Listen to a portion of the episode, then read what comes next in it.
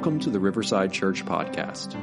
Riverside Church is a community of believers striving side by side for the gospel in the greater New Orleans area. For more information about Riverside Church, go to riversidelife.org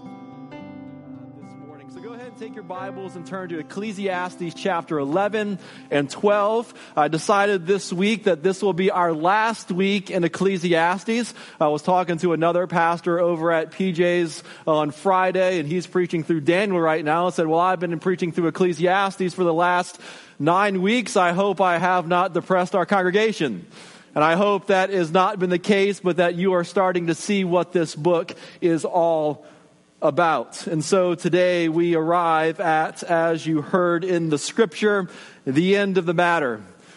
Don't forget that the Bible's wisdom literature, of which Ecclesiastes is one of those books, is meant to change our standpoint and radically shift our perspective as we look at the world as it is the way Solomon, the preacher, describes it in Ecclesiastes, he describes that life in this world as life under the sun.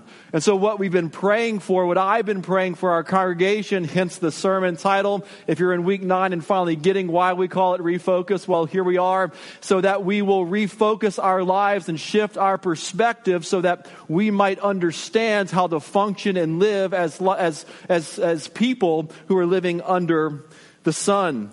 The wisdom literature then calls us to stop and refocus, left on our own, as Ecclesiastes shows us time and time again. We begin to shift our focus to youth or beauty, success, career, personal happiness, entertainment. All of these things we tend to shift towards.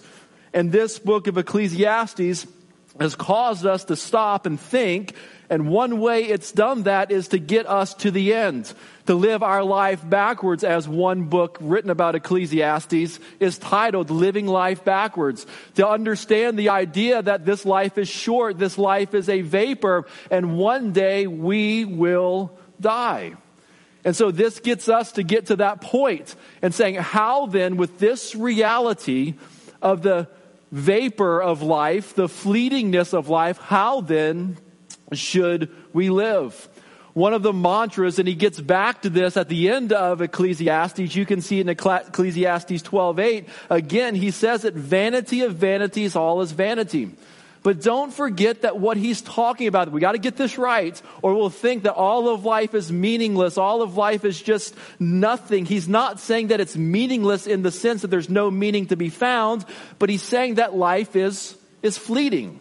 That word there is vapor, much like James, the brother of Jesus, says that life is fleeting. Life is a vapor. Life is quickly passing. So he's not saying that life is pointless. But yes, life is empty and meaningless if we only focus on the here and now. If we only focus on life under the sun. If we leave, as he'll get to in Ecclesiastes 12:1, if we leave our creator out of it, then we're going to miss it. Life is like a vapor. We need to find the meaning of it all, lest we will waste it all. He's not saying that life is a waste, but he's saying don't waste your life. He's not saying, the preacher is not saying that life is pointless, but he's asking the question, what is the point? He's not saying that life is completely meaningless, but he's seeking to find where meaning is to be found. And he said time and time again throughout this book, don't look there. Don't you sometimes wish you had someone older and wiser than you that could point you and say, don't do that. That will not lead where you think it will lead. You've been told the shepherd, it says at the end, we'll get to this in, in just a little bit. The shepherd, God Himself, has given you a book to say, don't look there. Don't look in the empty pleasures of, don't look there. It won't give you the meaning. It won't give you the point. It will only let you down. So if you've ever cried, I wish somebody would have told me the end of the matter, well, I got good news for you. Someone has told you, God Himself in this book, the Bible that He's written, this is the end of the matter. And so as the preacher closes out his thoughts in verses 11, excuse me, in chapters 11 and 12 of Ecclesiastes, here's how I want us to look at it this morning.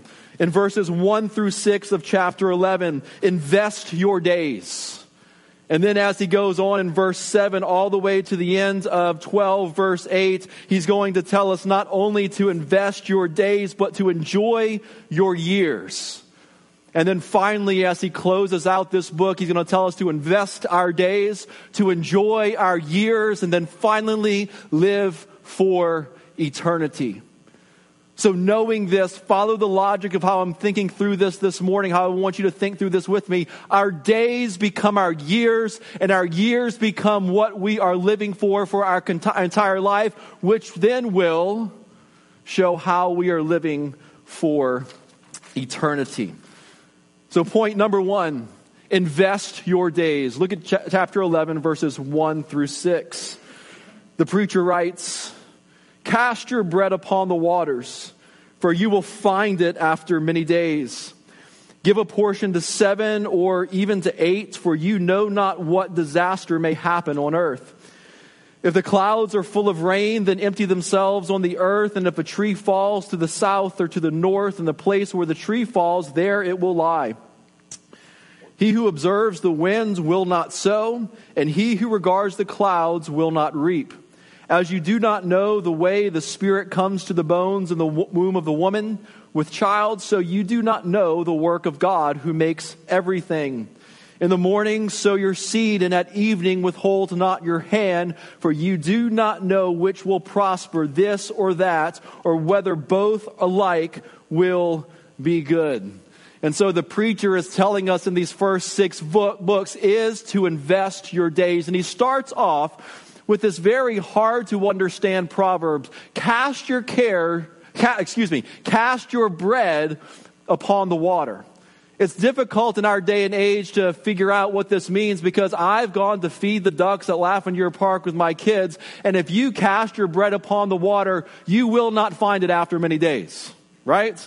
You won't find it after about six seconds because either the turtles or the ducks or will just disintegrate and fall down into the water, never to be seen of or heard of again. And so it's very difficult to understand verse 1. What is he saying? Cast your, excuse me, cast your bread upon waters and many days you will find it. Some have speculated of what this might mean. Perhaps Solomon is talking about the great trade that he enjoyed with other nations as he traded grain with other nations. And so he's saying that to invest, to send out, importing and exporting this grain. Cast your bread upon the waters, cast your grain, be, be, be a, a venture capitalist.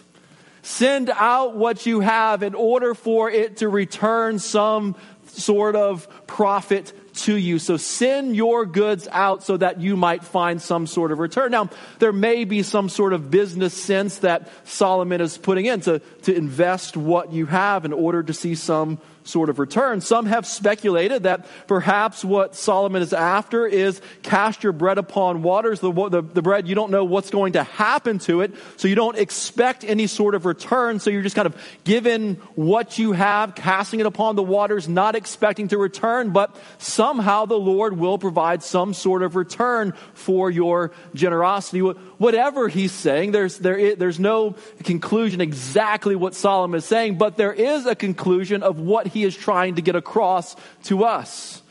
And what he's after is for us, either way, whether it's in this business sense or in this personal sense, which I tend to believe it's in this personal sense, either way, what he is saying is cast out what you got. Whatever bread the Lord has blessed you with, whatever resources that you have, be generous with them. Invest your days by being generous with what you have.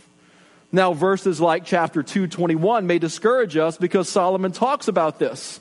He says that I get, I, I've built all of this wealth and who knows what the next generation will do with it. That if I cast my bread out, someone might squander it, and that is true.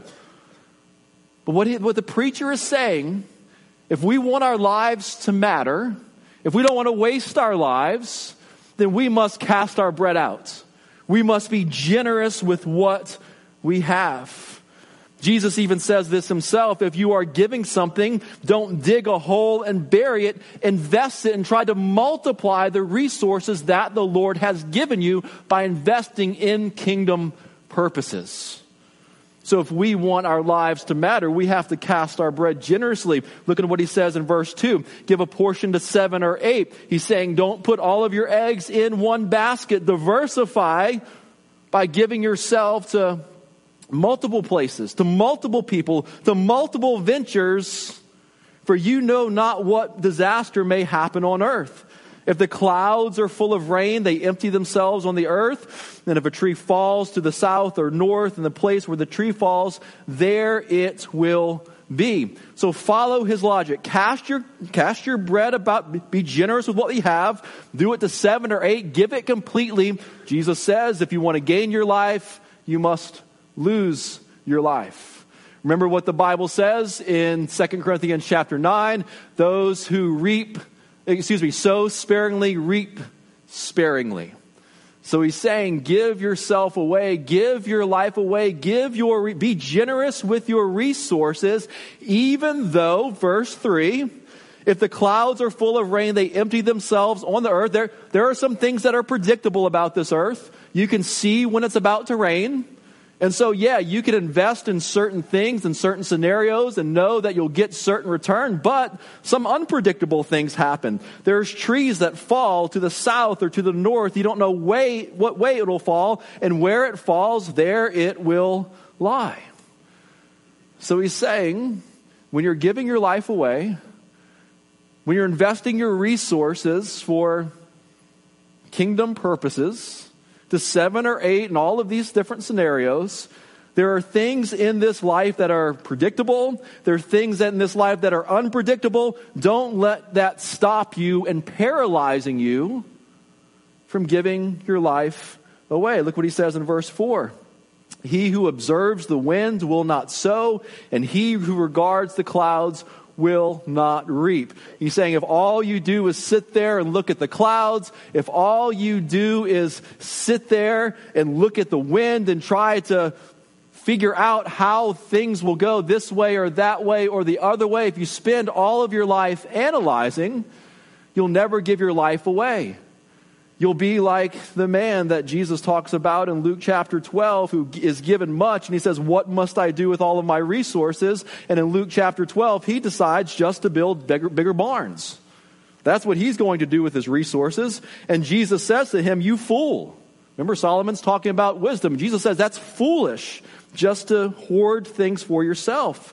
This night your soul is required of you, and the things you have prepared, whose will they be? So it is one, Luke chapter 12, verse 21, Jesus saying this, so is the one who lays up treasures for himself in heaven and is not rich towards God.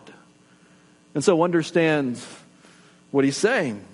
Invest yourself in kingdom purposes and don't miss. You know, I don't know what's going to happen. Look at verse 5 as you do not know the way the Spirit comes to the bones in the womb of, the womb of a woman with child. So you're limited in your knowledge. So you do not know the work of God who makes everything. He, here's what I want you to see in this as we continue to build out to the end of the matter. So cast your bread. Be generous with your life. Be generous with the resources. Be generous with your time. Cast your bread and know this. You don't always know how God's at work. That's what he says in verse 5. But you always know that God is at work. You don't know what he will do with what you give. He, you don't know what he will do with the time that you give. All of you Sunday school teachers, you probably have no idea what God is doing each and every week as you are faithful to teach the good news of the gospel to adults and kids week in and week out. And sometimes it doesn't look like much at all. But you're giving, you're casting your bread to seven or eight, trusting God. I don't know how you at work because I don't even know how you form the, the, the baby together in the womb. God, you're so much greater. I don't know how you work, but God, I know you are at work, so I will be faithful in casting bread. You don't know how God's going to use those conversations that you have day in and day out at the office or with your neighbor. But if you don't have them, then you're not casting your bread out. You're hoarding it and you're just building up these, these bins. But if you're giving yourself away, who knows? Jesus says the harvest is plentiful, but the laborers are few. So generously. This is what he is after. If you want to gain your life, Jesus says, you must lose your life. For God is at work. Here's the application God is inviting us, as one pastor says, to be generous laborers for the kingdom of God. This is not exclusively or even primarily about money. It's about having the holy boldness to do seven or even eight things to spread the gospel and then waiting for God's ship to come in. Are you fully invested in kingdom purposes? Are you paralyzed by, well, I, I, just don't know how to do it? I'm looking at the wind, I'm looking at the, the clouds, I'm trying to analyze all the situations. But hear the invitation of our of the shepherd this morning cast your bread, for God is at work. And who knows what he might do with your measly little offering? Who knows what he might do with your bread and loaves? Who knows what he might do with your little widow's mites? Who knows what he might do? Martin Luther said, Be generous to everyone while you can. Use your riches wherever you can possibly to do any good at all. If anything we've learned from Ecclesiastes so far is that life is a gift. Because even people who live wisely sometimes, as we saw earlier in this, the good die young. It doesn't always go well in this life for the righteous. Sometimes life is difficult in this world, even for the righteous. Life is a gift. And so we give our lives away for the glory of God. So, what is he saying? Don't waste your days by hoarding your resources, time, talent, and treasure. But he also says, neither waste your years, because how you spend your days is how you spend your years. Look at verse 7. So be generous with your days. Point number two, enjoy your years. Light is sweet, and it's pleasant for the eyes to see the sun. Verse 8 So if a person lives many years, let him rejoice in them all. Rejoice, if, you underline, underline that, rejoice in them all. But let them remember that the days of darkness will be many, and that comes in vanity is vanity. Rejoice, O young man, in your youth, and let your heart cheer in the days of your youth. Walk in the ways of your heart and the sight of your eyes, but know that for all these things God will bring you into judgment.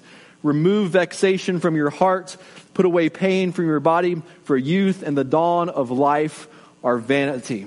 So, there, beginning in verse 7, he's talking about light is sweet. What he's saying is that life is sweet, that life is beautiful. It's pleasant for the eyes to see the sun. It is pleasant to be alive. So, don't forget this part because in a minute you'll say, well, I'm not sure he's saying that anymore. So, he's saying, rejoice in all of your years. With every day that you wake up, say, This is the day the Lord has made, and I will rejoice and be glad in it. Now, that looks different for the young and it looks different for the old because, as he will go on to say, that as we age, life gets a little more difficult. The pain that we experience is, is a little more difficult to bear. So, so he's saying, enjoy your youth. That's clear what he's saying. He says, enjoy all of your life. And he says, particularly, Enjoy your youth. Enjoy life while you are still young. Enjoy your younger years. There's a certain freedom, young people, that comes with being young. There's certain things that you can do that some people just can't do anymore. There is certain strengths that you have. Why do you think that when I was in college, they would send college kids like me all around the world on mission trips going to places that I probably couldn't go anymore because you had to walk 10, 12, 15, maybe more miles a day in order to bring the gospel to people. Because people who had the mental say, I don't care, I'll do that, I'm willing to do something bold, and have the, the physical ability to do that, yeah, go do that while you're young. Spend your life generously while you're young.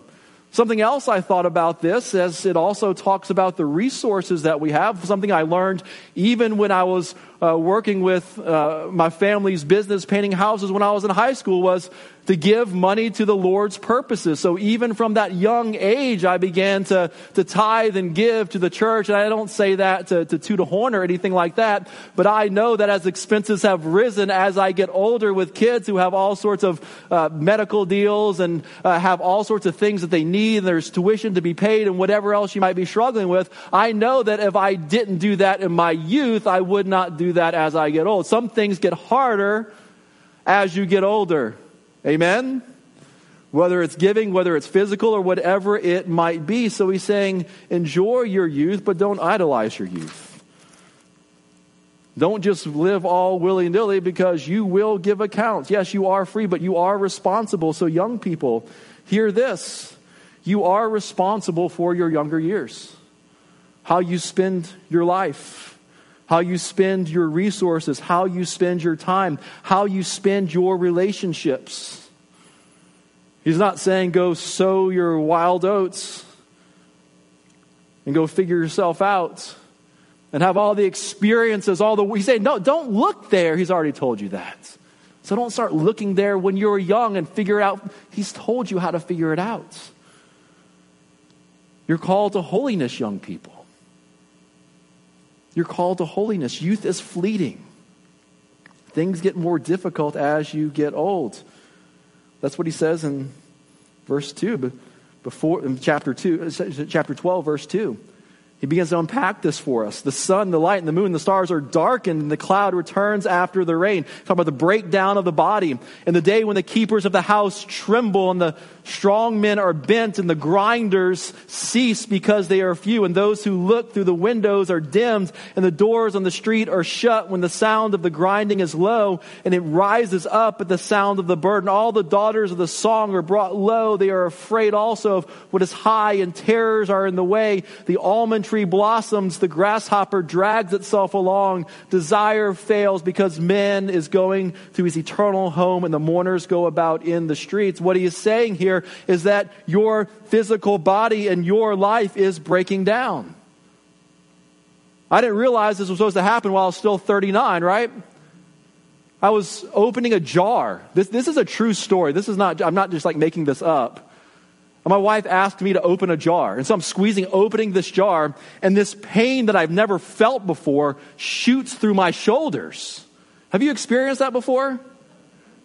About a month ago, uh, no, uh, a lot of the senior adults are like shaking their head. We don't know what that is. You need to go get that checked. Um, all right, that's duly noted. Let me write that down. Let's go get that checked out. Uh, probably some nerve damage somewhere, but we'll, we'll figure that out later. Uh, okay, how about that? I was playing gaga ball, right? With my kid at camp. You simply bend down and you knock a ball left to right. I ended up at a physical therapist getting dry needling from a bulging disc from not stretching, from bending over and trying to slap a kickball. I thought this was supposed to happen like after I'm 40 or something like that. Our body breaks down. Youth is not forever. But the real concern, the real concern is not that your body is breaking down, though it is. The real concern is not that old age is coming because he says, enjoy that as well. Enjoy all of your days. Not just the young. You rejoice in the young, but rejoice in your age as well. The real concern is this all of us are accountable with how we spend our years, whether young or old we are all accountable to the Lord for how we spend our years. The promise for the aging, 2 Corinthians chapter 4 and 5.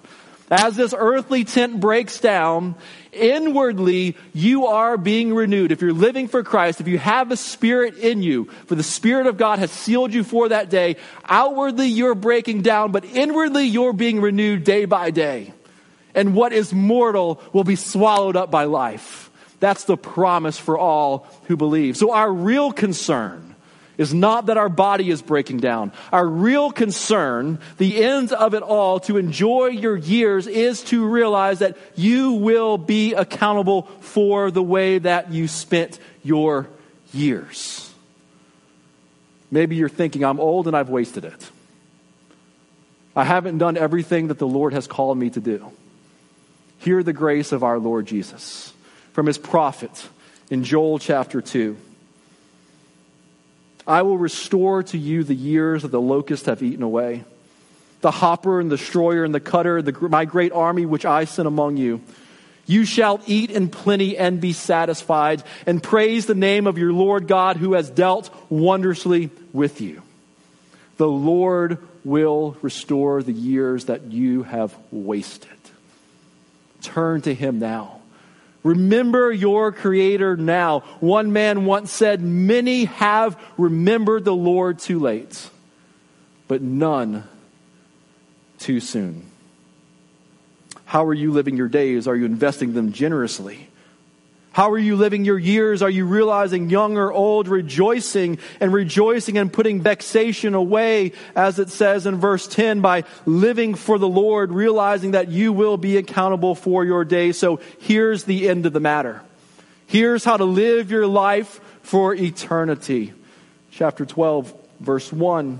Remember your Creator in the days of your youth, before the evil day comes and the years draw near of which you will say, I have no pleasure in them. So maybe there's some older people among us, perhaps, that have never trusted in Jesus this morning. It's not too late. Before that day draws near, before you're standing before your Maker, get right with the Lord today. Remember the Creator in the days of your youth. Maybe for you young people who are maybe still in high school or college or young adults, where it might be. Don't, don't waste it. Get right with the Lord now. Follow Him. Surrender to Him. Maybe the call is to be baptized and follow Him and start living your faith boldly and casting your bread generously. Rejoice in the Lord all of years to the end of the matter. Remember your Creator in the days of your youth. The end of the matter, verse 13 chapter 12 has been heard. Fear God and keep his commandments, for this is the whole duty of man. For God will bring every deed into judgment with every secret thing, whether good or evil. That's what we've just said. Remember your Creator in the days of you. Isn't that the temptation? We only have to go three chapters in the Bible to see this, right? For Adam and Eve to forget their Creator. He doesn't want us to have joy. He doesn't want us to have, he doesn't want us to have fullness of life. Yes, we're the creature, he's the creator. But forget that. I'm going to go my own way. I'm going to do my own thing. This is still the lie today. Go your own way. Do your own thing. Find joy somewhere else other than your creator. For my creator is stingy. He does not want me to have joy. That's the lie of pleasure. That's the lie of entertainment. That's the lie of the world. That's the lie that you are being fed day in and day out. And so hear the call of Ecclesiastes.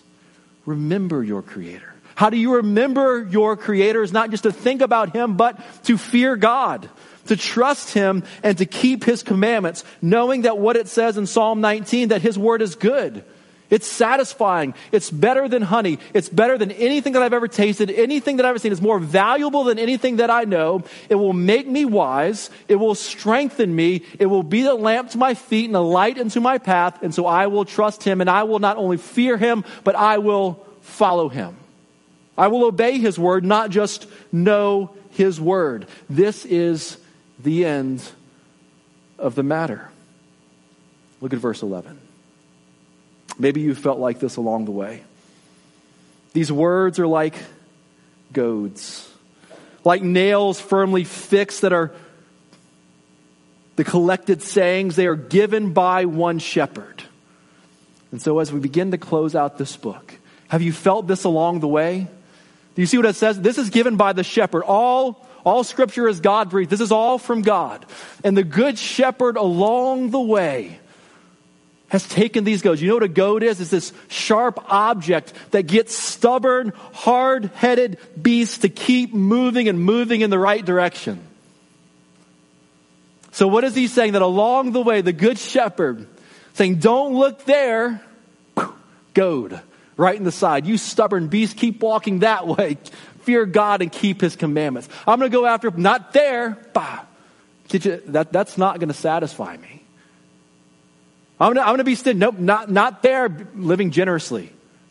And so all along the way, our good shepherd in this book has goaded us to say, yeah, life sometimes feels empty. Sometimes it feels meaningless. Sometimes it feels vain. And he gets to that again at the end in chapter 12, verse 8 and says, vanity of vanities, all is vanity. But when we get to the end of the book, we are not the same as when we began it.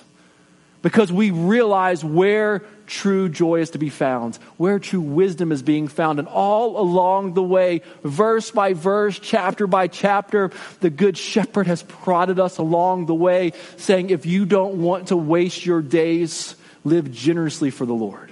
If you don't want to waste your years, enjoy every year you have, particularly by submitting to the Lord in the days of your youth. Remember your Creator in the days of your youth. If you want your life to matter because He will bring everything into judgment, every secret thing, fear God and keep His commandments.